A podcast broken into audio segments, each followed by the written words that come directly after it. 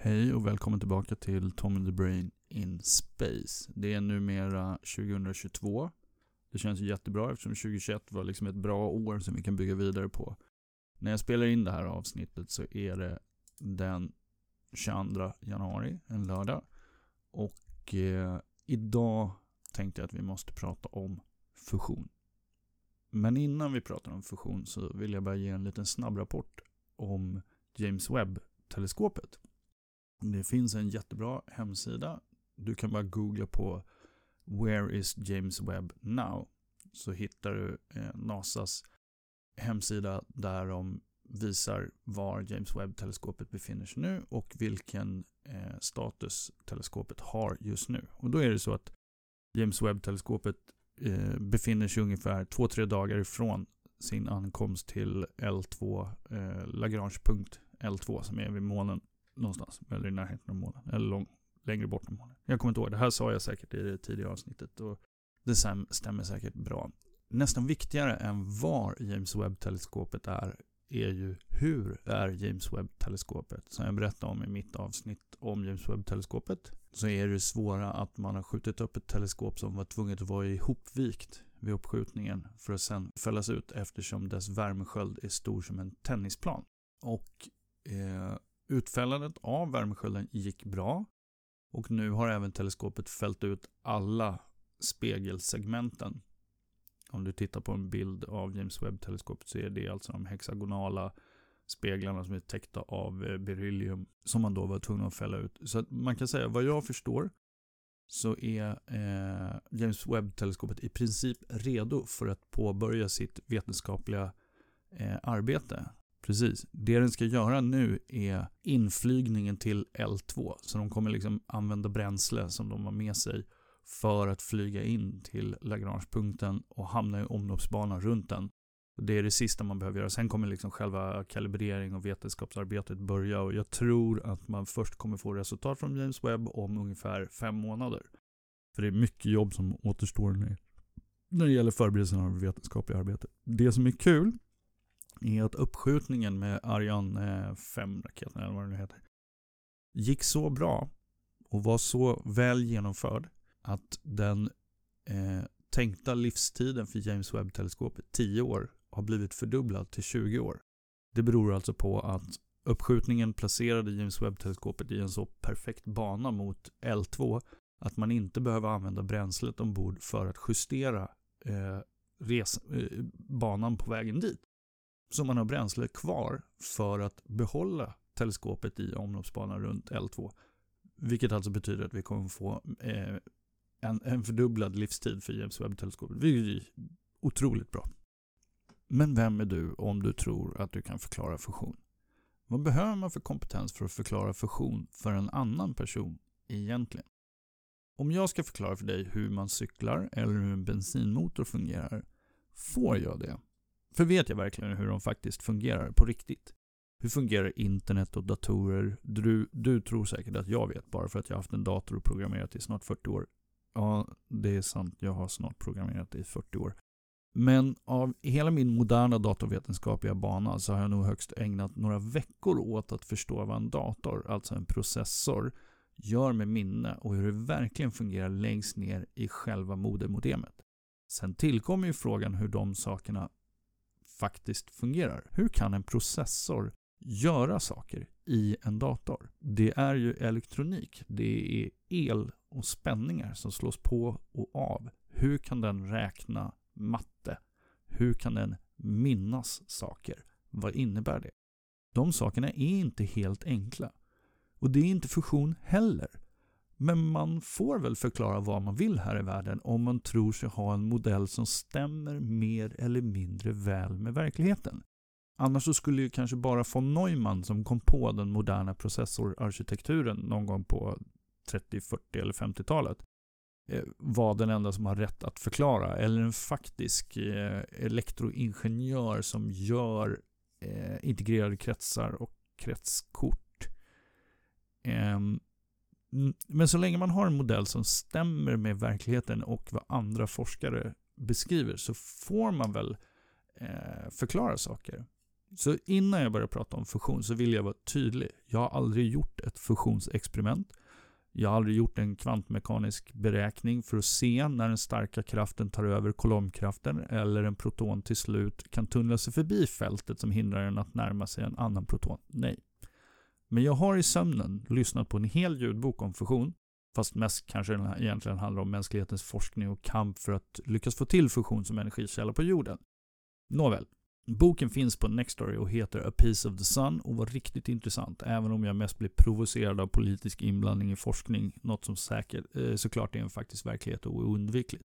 Nåja, mindre snack, mer verklighet. Nu ska vi prata om fusion. Vad är fusion? Ordet fusion kommer från latin och betyder från början att smälta något.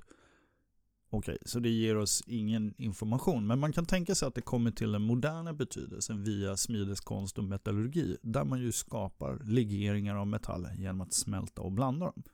Så fusion som jag tänker prata om idag avser kärnfusion. Sammanslagning av atomkärnor så att nya grundämnen bildas. Och det låter ju ganska enkelt. Det är det vi tänker oss händer i mitten av stjärnor. Så att tyngre grundämnen än väte, som är det lättaste grundämnet, kan bildas. Och eh, jag har ju pratat om att eh, en hel del grundämnen slungas ut i universum när stjärnor dör och eh, ännu fler tyngre grundämnen bildas. Och så slungas det ut och vi består i praktiken av stjärnstoft för allt utom väte och helium bildas alltså i andra processer. Så stjärnor måste leva och dö Eh, neutronstjärnor måste krocka och skicka ut de här grundämnena. Men det knäppaste med fusion, som alltså är, vi är ganska beroende av att det här sker, för det är fusion som ger oss solljus också, som gör att växter kan växa och vi kan leva på jorden överhuvudtaget. Men det som är knäppt med fusion är att det inte går. Vad menar jag med det? Jo, om du har ett grundämne som är det vanligaste ämnet i universum så består det av en proton och en elektron. Du kanske inte minns din högstadie eller gymnasiefysik, kemi eller för den delen något annat ämne. Men atomer består alltså på den här nivån av protoner, neutroner och elektroner. Protonen har en positiv laddning, elektronen är negativ och neutronen är neutral. Vad betyder de här laddningarna? Det är det som är elektricitet, typ, men det är inte jätteviktigt. Det viktiga är att komma ihåg att precis som för magneter så stöter lika bort lika. Så protonerna i mitten av en väteatom har positiv laddning och stöter bort varandra med något som kallas kolumnkraften, vars magnitud, alltså styrka, är omvänt proportionell mot avståndet. Det innebär att ju närmare två protoner kommer varandra, desto mer stöter de bort varandra. Och när de är oändligt nära varandra så blir kraften som stöter bort dem oändligt stark. Så det går inte att få ihop två protoner från varsin väteatom. Men vi är rätt säkra på att fusion sker i mitten av stjärnorna för att eh, det kommer ut energi och solljus. Så hur kan vi veta att det här går? Vi måste prata lite historia och varför inte Einstein när vi ändå är igång? Vi hoppar tillbaka i historien till tiden före vi hoppar tillbaka i histor Vi hoppar tillbaka i tiden till strax vi hoppar tillbaka i tiden till strax efter första världskriget. Einstein hade redan 1905 publicerat en artikel där han beskrev sina tankar gällande energi och massa. I den artikeln skrev han egentligen mer att om man har en kropp som avger energi så kommer kroppen tappa massa. Han menade helt enkelt att massa och energi var samma sak. Men vi ska backa lite till. Frågan om fusion börjar såklart med våra stjärnor och med solen.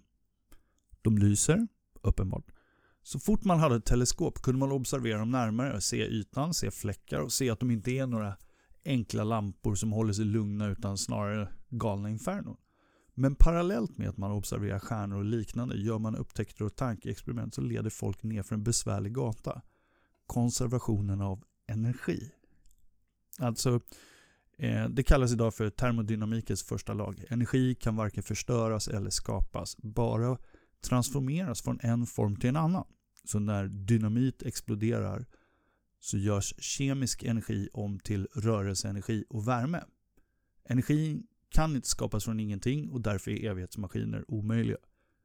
I praktiken skulle man kunna tänka sig, om du tänker en oändligt stark låda med en dynamitgubbe i och så smäller du av den dynamitgubben. Då kommer hela lådan väga lika mycket före och efter att du har sprängt den här dynamitgubben. För energi är massa. Man kan nog inte säga att det var en person som klurade ut det här med att eh, energi inte kan förstöras och, utan bara skapas om. Det är en lång lista av giganter inom naturvetenskap och fysik. Men intressant nog var det en kvinna redan på 1700-talet som först föreslog och testade idén. Emily de Châtelet.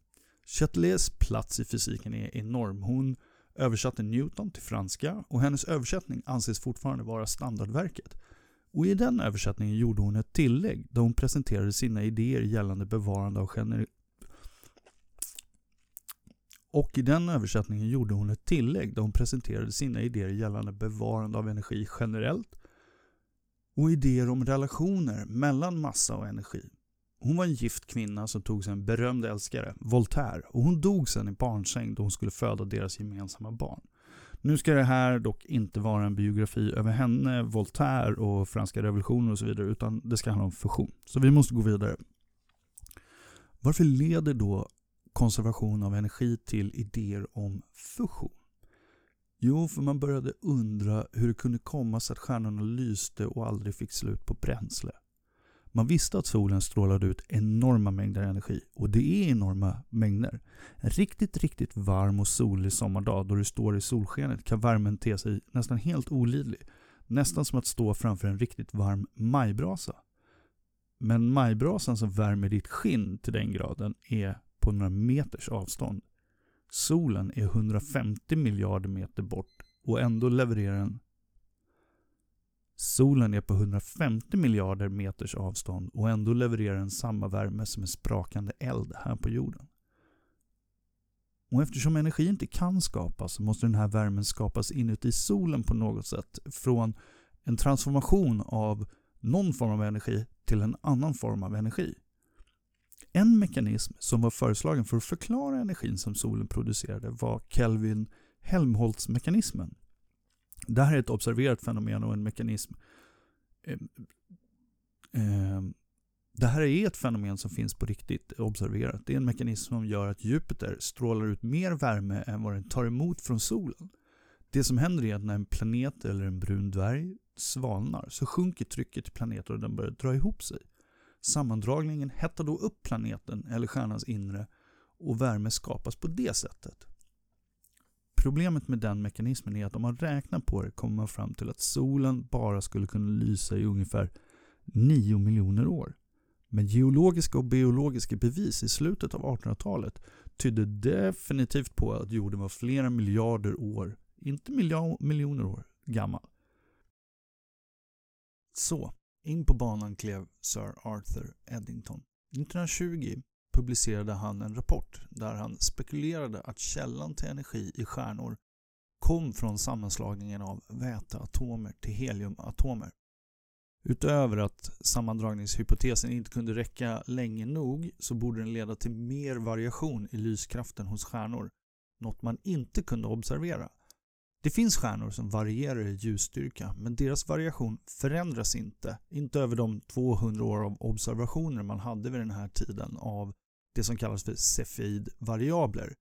Det är en typ av stjärnor som varierar ljusstyrka väldigt konstant och den här variationen är kopplad till hur stora och ljusstarka de är och man använder dem för att avgöra avståndet i, i universum till stjärnor och tack vare att man kan ganska exakt mäta avståndet till en Cepheid-variabel till exempel i våran galax och man vet att eh, ljusstyrkan på dem eh, är kopplad till hur mycket de varierar i ljuskraft. Så om man hittar en stjärna som varierar likadant i, i ljusstyrka som är mycket, mycket, mycket ljussvagare så vet man att det är en likadan stjärna och tack vare ljussvagheten då kan man räkna ut hur långt borta den är i sin tur. Det är en del av hela den här, hur kan man veta hur långt borta någonting är i universum? Eh, sammandragningen skulle egentligen göra så att liksom, ja, men, Först dras den ihop, då, sen expanderar den och lyser starkare, men då svalnar den och så skulle den dras ihop. Och det här såg man inte. Vid tidpunkten för Sir Arthur Eddingtons publikation så hade man lyckats mäta atomvikterna på väteatomer och heliumatomer och förstått att helium och förmodligen alla andra grundämnen bestod av väteatomer plus elektroner. Det Eddington kallar för Atom är alltså det vi idag kallar en proton, men en väteatom i sin enklaste form består bara av en proton och en elektron. Så därför tänkte han då att det är väteatomer vi pratar om. Nåväl. Experiment och mätningar visade att atomvikten för väte var 1,008 och atomvikten för helium, som alltså består av det Eddington tänkte vara fyra väteatomer, det vi sen kallar då protoner och ej ännu upptäckta neutroner, var fyra. Det betyder alltså att helium väger mindre än summan av sina delar. Det var här Eddington förstod att den skillnaden kunde vara energikällan för solen. Givet att Einsteins påstående att E är lika med m gånger c upphöjt till 2, världens kanske mest kända ekvation, det, den betyder alltså att energin är lika med massan gånger ljusets hastighet i kvadrat. Skulle det, om det stämmer skulle det motsvara enorma mängder energi eftersom solen är så stor. Alltså den här lilla, lilla skillnaden mellan en väteatoms atomvikt och en heliumatoms atomvikt. Eddington var en viktig figur när det gällde marknadsförandet av Einsteins idéer i den anglosaxiska världen. Han översatte och argumenterade för Einsteins idéer efter första världskriget då ju man kan förstå att det fanns lite spänningar och misstro mot tyska idéer vilket ju är lite barnsligt. Det, är lite ungefär som när nazisterna eh, menade att det fanns någonting som hette judefysik. De gillade inte Einstein för han var judisk. Och om inte Einstein var det, då har jag helt enkelt fel. Men de, de, de tänkte ju så att det var liksom en judisk konspiration i fysiken. Det är inte så vetenskap fungerar. Antingen har man rätt eller fel, man provar med experiment. Inte, man kan inte basera vad man tycker om en vetenskaplig teori på vem som har tagit fram den. Det är viktigt. Nåväl, Eddington led, ledde också en av de stora expeditionerna till Sydamerika för att bevisa eh, Einsteins teorier, nämligen genom att under en solförmörkelse eh, se om ljuset från stjärnor bakom eh, solen böjdes. Alltså om man såg en stjärna tidigare än vad man borde se den, vilket skulle vara ett bevis för att ljuset böjs av solen när det passerar och det gjorde det ju då. Ehm, men det där, för att gå tillbaka till fusionsdiskussionen här nu då, så är det ju så att det Eddington presenterar var ju bara ett tankeexperiment. Han har ju sett ett samband mellan två grundämnen och de här visste man fanns i solen och i stor mängd i universum tack vare att man kan se spåren av dem i ljusspektrat eh, från solen. Man vet att de har någon relation i vikt och sammansättning med varandra och du tänker att om man slår ihop de här så får man loss energi. Men hur slår man ihop två atomer? Och under vilka förhållanden kan det här ske? Om det ens kan ske? Vi måste börja i en ände med någonting som heter Coulombs lag som säger att två elektriskt laddade partiklar stöter bort varandra. Det är statisk elektricitet. Det är det som gör att om du gnider en ballong så fastnar den i taket. Eh, då betyder det att då gör man ju någonting annat än att göra dem laddade på samma sätt. Där gör man ju den ena negativt laddad så, laddad så att den suger sig fast på den andra via kolomslag. lag. Så måste det vara. Orkar, det här handlar inte om statisk elektricitet egentligen. Utan Coulombs lag det ska inte handla om statisk elektricitet men det är samma fenomen vi pratar om. Det är ett fenomen som vi vet att mänskligheten har känt till sedan minst 600 år före Kristus då det nämns för första gången i skrift. På 1700-talet formulerade Charles Augustin de Coulomb sin lag som visar att ju närmare två laddade partiklar kommer varandra desto starkare motstånd.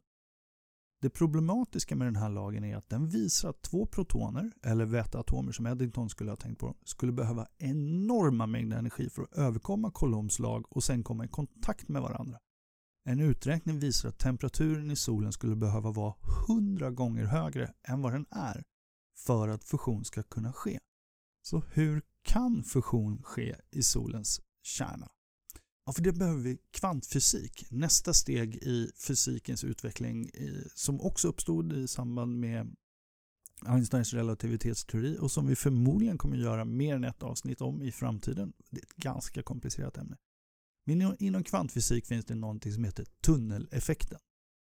Tunneleffekten är en konsekvens av att man inte exakt kan veta var en partikel, en kvantfysisk partikel är på den nivån. Så Det betyder att om du kommer väldigt nära en barriär så kan en partikel med en liten men inte noll sannolikhet passera barriären. Alltså om du tänker en helt ogenomtränglig vägg så är det liksom om partikeln är tillräckligt nära så finns det en viss sannolikhet att den är på andra sidan av den här barriären. För det går inte att veta exakt var den är. Och givet antalet atomer i solens kärna så gör det att temperaturen kan vara mycket lägre i kärnan. Det är faktiskt den temperatur vi råkar observera.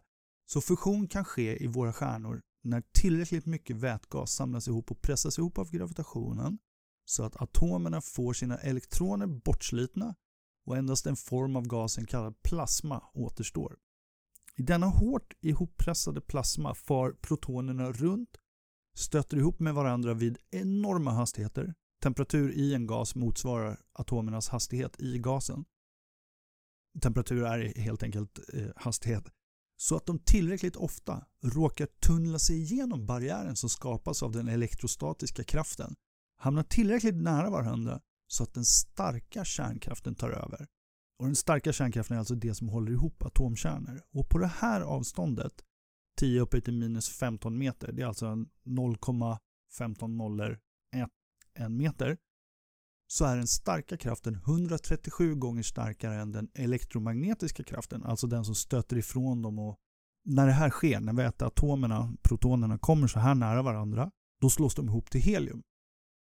Eh, nu är det inte så enkelt att det går direkt från väte till helium utan egentligen är det så att väteatomerna eh, först, så här går kedjan till om jag ska få beskriva den då, det är att två väteatomer slås ihop, alltså två protoner slås ihop och en av dem faller sen sönder till en neutron. Så en proton kan förvandlas till en neutron.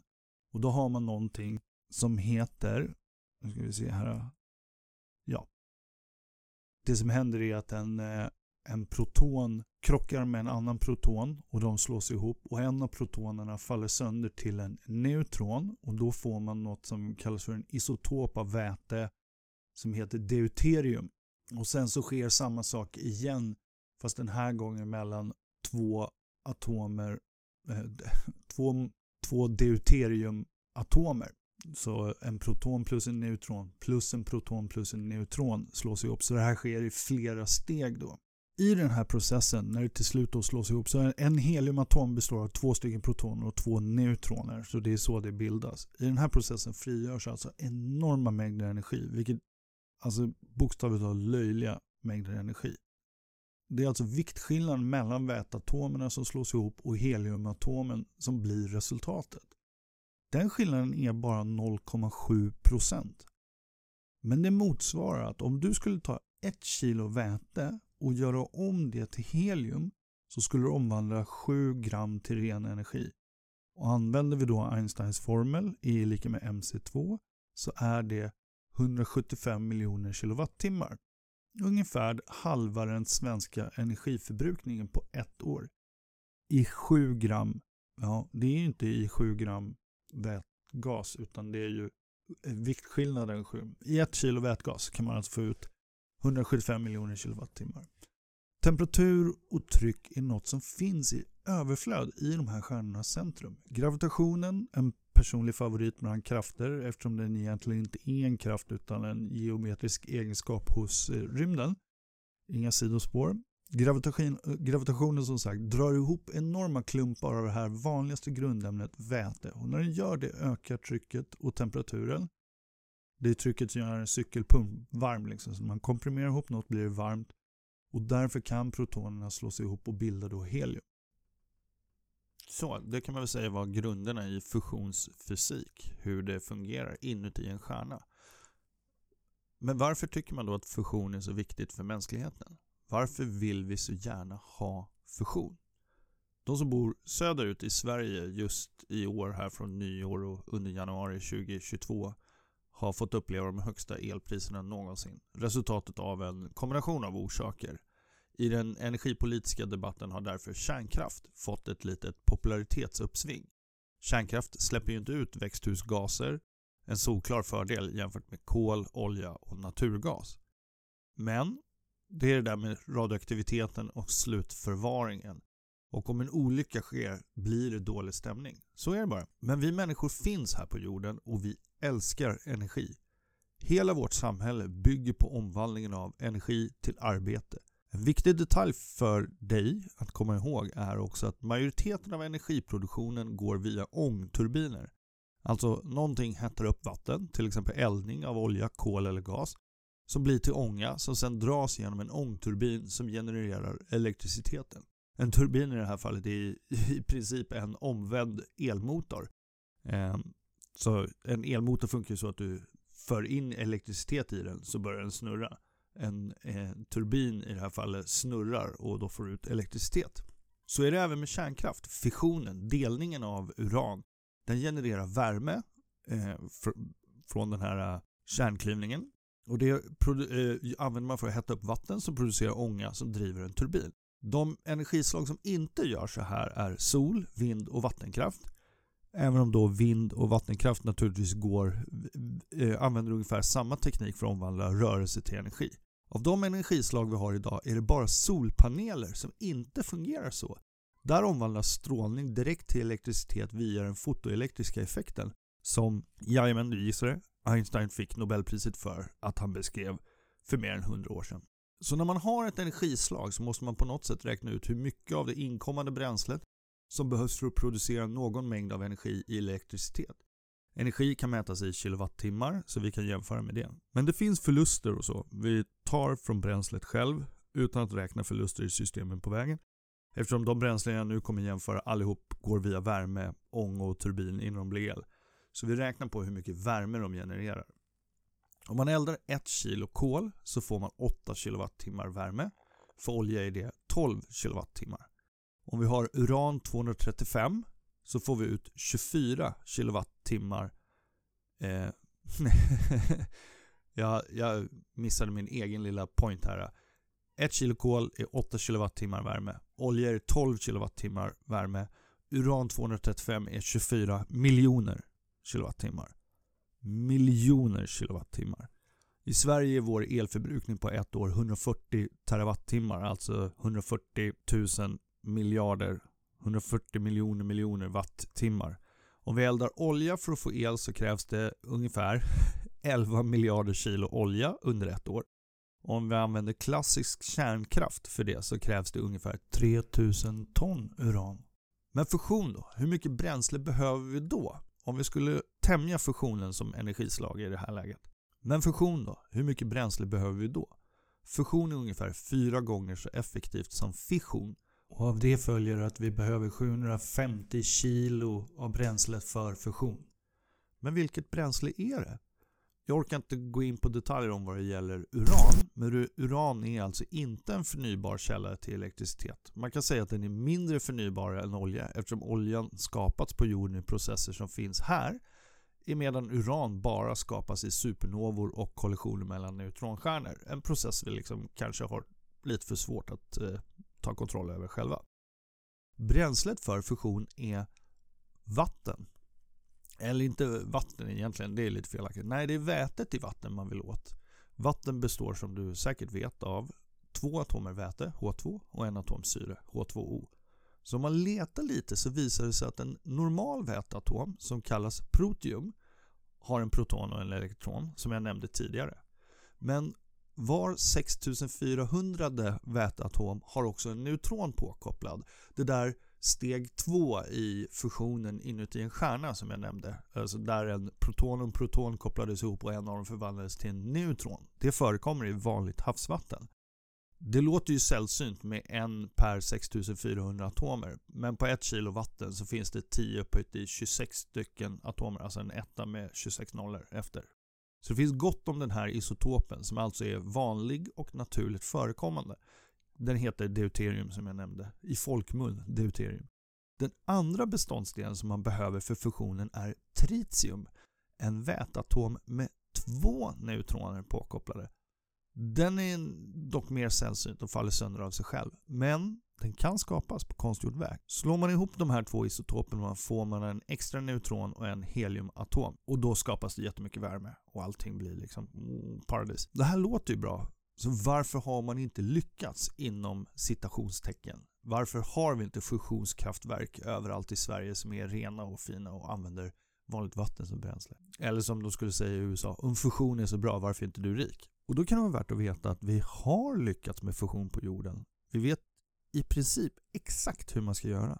Allt man behöver göra är att skapa en bränslekapsel med deuterium och tritium, ha den i en behållare och hetta upp den till mer än 100 miljoner graders temperatur och så får man ut svin mycket energi. Och återigen så är hela den här grejen handlar lite om att vi inte har fusion. Så vad är problemet egentligen? En av de första och kanske en av de svårare frågorna som man måste ställa sig är vad ska behållaren för bränslet vara gjord av? Alltså behållaren som fusionen sker i måste tåla hundratals miljoner graders temperatur. Den högsta smältpunkten för en metall som vi har tillgång till är valf valfram.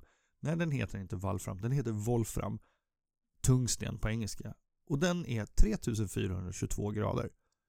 Det är ju minst 100 miljoner grader för lite. Av det följer ju naturligtvis att en helt vanlig behållare duger inte. Det här förstod man tidigt i fusionens historia och lösningen är att man skapar ett enormt starkt magnetfält som håller plasman som man skapar på plats. Det kommer alltså bli en sån här plasma som är i kärnan på solen där den är enormt mycket mer ihoptryckt. Men för att skapa ett magnetfält behöver man superduper starka magneter. Det är inte kylskåpsmagneter vi pratar om här utan magneter som kan hålla kvar plasma som är 100 miljoner grader varm på ett ställe så att den kan fortsätta ha den temperaturen även fast det sker fusion inuti plasman. Sen ska man extrahera energin från själva fusionsreaktionen och allt det här måste göras så att man går plus på energin. Man måste också hetta upp plasman. Just nu i södra Frankrike byggs världens största fusionsreaktor. Den kommer bevisa någonting när den tas i bruk. Varför så vagt påstående om vad det här projektet ska bevisa? Det stora problemet för fusionsforskningen har i 50 år varit att man inte vågat satsa ordentligt på det, pengamässigt. Eftersom det krävs så mycket grundforskning kring hur bara en sån sak som plasma fungerar. Att driva själva reaktorerna med magneter och allt som behövs kring dem har krävt enorma mängder energi man har egentligen aldrig lyckats gå plus på fusionen utifrån ett energiperspektiv. Projekt som ITER, som den här reaktorn i södra Frankrike heter, är så stora så att bara komma till beslut om att genomföra dem kan ta mer än 10-20 år och sen kan det ta 10-20 år att bygga dem. De länder som skriver upp sig på att pytsa in pengarna är ofta demokratier och demokratier har politiker som måste bli omvalda. Projekten är också så komplexa och krävande att man kan behöva flera länders absoluta spetskompetens för att lyckas ro dem i hamn. Och ITER, som just nu byggs i södra Frankrike, är ett sånt här megaprojekt. Och när den tas i första drift år 2025 så är vi ett par steg på vägen till att bevisa att en testreaktor som tar 20 år att bygga kan hålla igång fusion men inte gå plus på energin. Vad är poängen med det här? För att göra ett alldeles för långt mellanspel så kan man dra paralleller till kolonisationen av Vintergatan. Vänta, stäng inte av. Tänk dig att vi bygger ett rymdskepp som kan åka i 1% av ljusets hastighet. Vi skickar iväg det mot Alpha Centauri idag och det är framme om 500 år om vi räknar med att det är 5 ljusår dit. Efter 100 års färd har det här rymdskeppet 400 år kvar att åka och 100 års teknologisk utveckling har gjort att vi nu kan bygga ett rymdskepp som åker i 10% av ljusets hastighet. Vi skickar iväg det och det är framme på 50 år och vårt första rymdskepp har då 350 år kvar att åka. Vi struntar i byggtider i det här scenariot. Utveckling av olika tekniska koncept vid sidan av ett projekt som tar 20 år att designa och besluta om och sen 20 år att bygga går så fort att självaste designen kan vara helt meningslös när man väl är kvar, klar. Utvecklingen av olika tekniska koncept vid sidan av ett projekt som tar 20 år att designa och besluta om och sen 20 år att bygga går så fort att självaste designen kan vara helt meningslös när man väl är klar. Jag fruktar personligen att så är fallet med ITER. Jag är förstås inte fusionsreaktorsdesigner men jag ska försöka förklara varför. När man pratar om fusion så pratar man om ett värde som heter Q. Q är hur mycket energi man får ut jämfört med hur mycket man stoppar in i plasman. Så om man stoppar in 1000 watt och får ut 1500 watt så har man ett Q på 1,5. Nu är det kanske ett watt man mäter i, det är säkert joule eller elektronvolt eller någonting sånt. Det är inte så viktigt egentligen. Det viktiga här är att förstå att Q är liksom skillnaden mellan energi in, faktorn mellan energi in och ut. Den reaktion man använder, som jag berättat om, alltså deuterium tritium, förlorar energi i form av neutroner som far iväg. Så man tar bara vara på en femtedel av energin i den här processen. Det kan kännas lite slösakt. Jag gör ett till mellanspel här. Jag kan inte förklara detaljerna i tillräckligt förenklad och bra form känns det som. Energiproduktion har massor med faktorer man måste ta hänsyn till. Vad kostar det att bygga hela reaktorn? ITER kommer kosta mellan 10 och 60 miljarder euro. Vad måste då elpriset vara för att man ska nå en ekonomiskt gångbar reaktor? Så kan man förstås inte räkna. Den första reaktorn kommer ju förstås vara mycket dyrare än den andra gångbara reaktorn. Och när man till slut fattar exakt vad som ska göras för att bygga reaktorerna så kan man få fördelar av skala både vad gäller tillverkning men också produktion av bränsle. Något som är ganska dyrt idag. Om vi backar bandet till det här Q-värdet som jag pratade om då. Faktorn mellan energi in och energi ut. Och då är det så att ITER är designad för att, oj, nu pratar jag långsamt. Ja, det här Q-värdet är alltså den heliga graalen som man letar efter. 2021 så var rekordet för Q 0,7. Det högsta rekordet för extrapolerad break-even eh, var Q extern 1,25 1,14 någonting sånt där. Alltså vi pratar faktorer som är väldigt nära 1, strax över 1 och det är inte tillräckligt bra. Jag kommer komma tillbaka till det. ITER, ITER är designad för att nå Q lika med 10. Den ska producera 500 megawatt av fusionskraft från 50 megawatt kraft in. Det knepiga här är att eh, det knepiga här är att hur räknar man Q, vad räknar man som energi in och vad räknar man som energi ut? Så det finns en massa olika sätt att räkna vad som är break-even. Break-even är ju när man når vinst i ett projekt till exempel. Så man brukar säga, till exempel finns någonting som heter extrapolerad break-even och det är för att det här tritiumbränslet är eh, dyrt att ta fram. Så man kör inte med det här tritiumbränslet.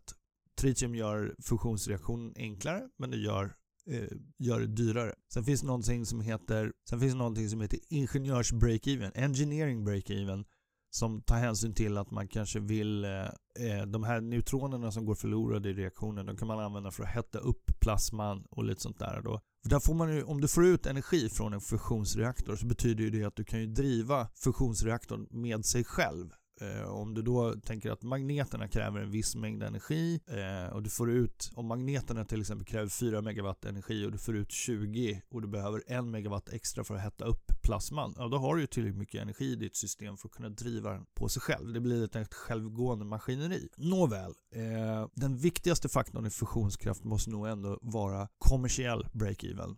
Den betyder alltså när det ekonomiska värdet av elektriciteten man får över efter att ha cirkulerat tillbaka för att driva saker i reaktorn är tillräckligt hög för att betala för reaktorn. Det här begreppet beror ju på faktorer utanför teknologin som har med själva reaktorn själv att göra. Och det är möjligt att även en reaktor som är helt tänd, där alltså plasman blir självgående, eh, inte kan tillverka energi, elektricitet tillräckligt snabbt nog för att betala för sig själv. Och det råder alltså jättemycket debatt om huruvida ITER kan nå det. Och då, då är det viktigt att komma ihåg att ITER är inte byggd för att nå kommersiell break-even. Den är till för att bevisa att fusion kan genomföras till enorma kostnader. Men varför vill jag göra ett mellanspel om teknikutvecklingen? Jo, nu kommer jag tillbaka till det. När man designade ITER så gjorde man flera kostnadsbesparingar i designen för att få det här megakonsortiet med alla teknikländer, alla G8-länder i världen att ställa upp på det. Eh, för att det inte skulle bli för dyrt.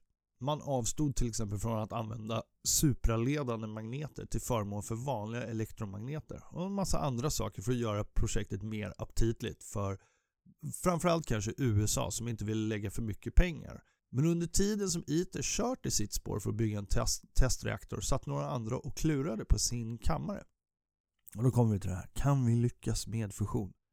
Och in på banan kommer då Spark. Inte processorarkitekturen du är bekant med utan vad det nu står för. Vad står Spark för? Jag kollar upp det lite snabbt. Spark betyder eller står för Soonest eller Smallest Private Funded Affordable Robust Compact. Så det är en jättebra namnet tror jag faktiskt är taget lite grann. De har, de har låtit sig inspireras av Ark-reaktorn som Iron Man använder i Marvel-filmerna. Alltså Tony Stark bygger en Ark-reaktor. Så har man helt enkelt byggt en eh, akronym, Spark, som man sen har efterkonstruerat vad det kan betyda. Nåväl. Ja, eh, Spark är då en eh, reaktor som man har specificerat och designat. Och det är ett samarbete mellan MITs Plasma Science and Fusion Center och ett företag som heter Commonwealth Fusion Systems, CFS. Spark är en förenklad och mindre design för en fusionsreaktor baserad på en teknologisk utveckling som skett de senaste 5-8 åren bara på området supraledande magneter. Vad betyder det? Jo, det har med det här med att göra med att man måste hålla fast plasman i ett magnetfält vid extremt höga temperaturer. Och här använder ITER gamla magneter och Spark använder nya magneter. Nu har inte Spark byggt någon reaktor ännu. De har bara flexat med sina feta magneter. Magneter som producerar ett magnetfält på 20 Tesla. Och nu droppade en enhet. Vad betyder 20 Tesla?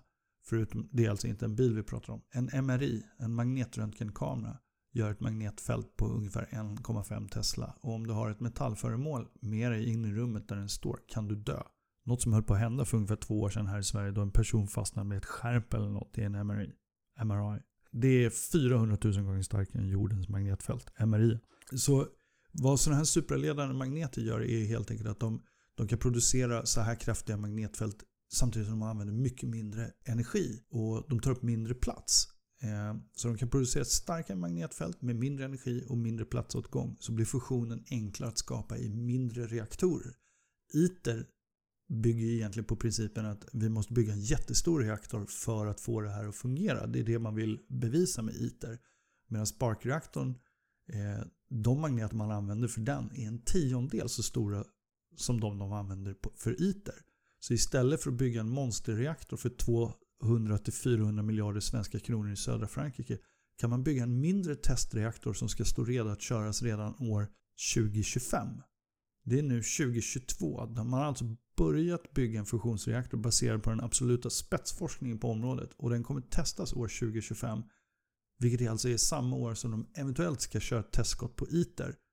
Och då kan man fråga sig, ska man ens fortsätta bygga på ITER eftersom här är den här teknikutvecklingen. Den, den tekniken kanske redan är föråldrad som man vill använda för att bygga den reaktorn de här magneterna som de kommer använda på sparkreaktorn om någon vill läsa vidare om dem, så använder de alltså yttrium, barium, kopparoxid. De behåller sina supraledande egenskaper vid temperaturer som är så höga som 77 Kelvin. Vad är 77 Kelvin? Jo, det är ungefär minus 195 grader. Det är mycket enklare. Det är väldigt svårt att gå åt mycket energi och kyla ner saker till 270 minusgrader då man får supraledande egenskaper hos många saker. Och plasman som man skapar förväntas generera generera minst dubbelt så mycket energi som krävs för att behålla sig själv vid en hög temperatur. Det jag nämnde om att liksom, de här neutronerna som skjuts ut som blir över kan användas för att hetta upp plasman själv. Och eh, Det kommer ge en fusionsfaktor, den här Q som vi har pratat på, på om, på över 2 men med en förväntad eh, faktor på 11. Och Poängen är att de det som är bra med de här är att de har släppt sju stycken forskningsrapporter som visar att beräkningarna och eh, modellerna stämmer för den här typen av reaktor. Så de här tror jag på och det, det som är coolt är att det är väldigt mycket i närtid. Jag menar 2025, det är om tre år. Tiden går ganska fort nu när vi är mitt inne i värsta kaoset. Så vi kommer ganska snart få veta om det här är ett koncept som kan fungera. Och om det är det, då, är det ju, då kommer det skjutas till investeringar. För för, för det som är svårt för fusionen och för alla kraftsystem det är att de måste tävla med existerande investeringar som redan har gjorts. Om Frankrike till exempel nu, vilket de har bestämt sig för att göra, eh, bygger 100 nya kärnkraftverk så kostar ju det flera miljarder. Då har man ju investerat många, många miljarder i de här kärnkraftverken. Då måste ju ett eventuellt grönt alternativ vara, om inte billigare, men konkurrenskraftigt. Så om alla länder hinner bygga nya kärnkraftverk då kanske de inte är så villiga att satsa på något annat efter det.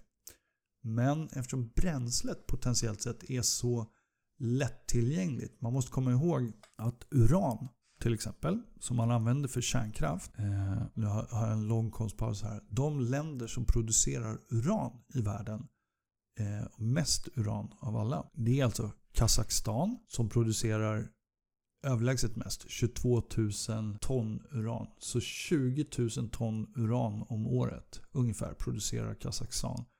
Sen är det tvåa i Australien, sen är det Namibia, sen är det Kanada, sen är det Uzbekistan, Niger, Ryssland, Kina, Ukraina. Det är inte alla länder som har uranfyndigheter. Om man är Frankrike till exempel så är man alltså förmodligen beroende av Australien. Har man dåliga relationer sen en liten försvarsskandal förra året. Eller Kazakstan. Samma sak är det för oss, Sverige. Vi producerar inte egen uran. Så om vi ska använda uran för att ha kärnkraft, då måste vi handla med Kazakstan som är en militär diktatur. Namibia, jag känner inte till någonting om den politiska situationen i Namibia så jag vill inte uttala mig. Uzbekistan är samma sak. Vad, vad, är det för, vem är det man gynnar när man köper dem? Och det är en av anledningarna till att vi, vi vill sluta hålla på med olja. Det är för att jag vill inte göda oljeländer som inte är demokratiska. Så havsvatten har ju alla länder tillgång till. Och det finns hur mycket som helst av det. Och, så när man tänker över sina investeringar på energi, då känns det ju superduper attraktivt att välja eh, en, ett bränsle en bränsleinfrastruktur och eh, energiinfrastruktur som är baserad på fusion om vi får det under kontroll. Eh, om vi lyckas med de här små sparkreaktorerna. Eh, och det skulle göra extremt stor skillnad. Jag menar, jag är nog inte den enda som oroar mig över de globala klimatförändringarna och hur vi ska göra. För en sak är tydlig och det är att de flesta är inte speciellt sugna på att ändra sin livsstil så drastiskt som det kanske skulle behövas för att göra skillnad för det globala klimatet. Och även om du är villig att göra det så gör dina förändringar inte så stor skillnad. Utan de stora förändringarna blir om alla gör dem. Och vi är bara ett land på 10 miljoner så även om vi tar bort diesel ur ekvationen så kommer inte Ryssland och Kina göra det imorgon. Förmodligen inte Ryssland. Så fusion skulle vara fantastiskt så tror jag att vi kommer lyckas med fusion eh, i vår livstid. Faktum är att jag tror det.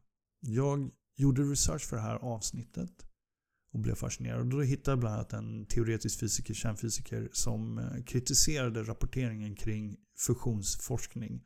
Just utifrån det här med energi in och Q-värdena, att man lite grann felrapporterar dem.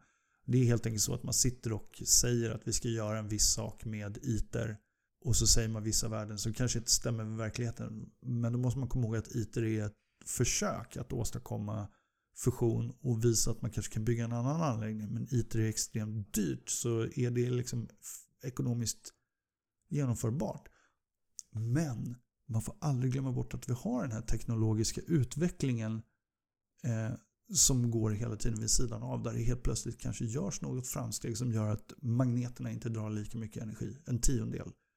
Eh, som kan förändra hela spelplanen. Och det är det som har hänt nu. Och, och I samband med det här så läste jag en del människor som resonerade om det här med fusioner. Och just den här Spark-reaktorn som de håller på att jobba på i USA känner jag är superhäftig. Den kommer alltså bli där ITERs reaktor, jag har för, för ert nöje nu så sitter jag och tittar på Wikipedia där. Om man jämför de här två reaktorerna mot varandra sida vid sida så är det så att huvudradien på sparkreaktorn är 185 cm medan på alltså 1,85 Medan huvudradien på ITER-reaktorn är 6,2 meter.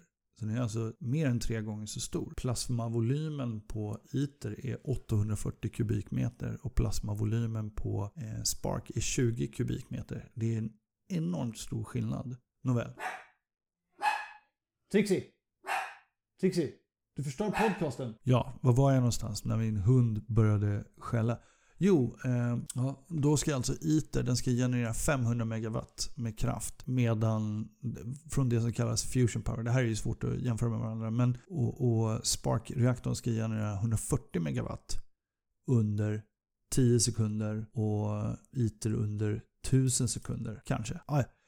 Poängen här är att det säger sig självt att det är billigare att bygga en reaktor som är 2 meter i, i radie, 4 meter, istället för en som är 12,5 meter i diameter. För själva en av svårigheterna när de byggde, har byggt ITER i södra Frankrike är att, att frakta delarna från hamnarna i Marseille, Marseille tror jag, som ligger i närheten. har varit att vägarna har varit lite små och eh, böjda och man har varit tvungen att stänga av liksom stora delar av vägarna för att kunna komma fram. Men om man kan bygga en reaktor som är så här liten, då kan man bygga många fler av den. Och infrastrukturen för att ha ett fungerande elnät, för det är komplicerat men det här är en av anledningarna till att elnät, elnäten går ner och så ibland. Det är för att du måste ha en viss spänning i elen. Det är ganska komplicerat. Jag ska inte låtsas som att du förstår det här. Men om du genererar 500 megawatt med energi på ett ställe och ska du frakta den till resten av världen och din anläggning kostar 200 miljarder så, måste du bygga infrastruktur som funkar för det. Men om du kan ha massor med små kraftverk så blir det nog enklare givet den eh, infrastruktur vi har. Så här är, jag känner gott hopp.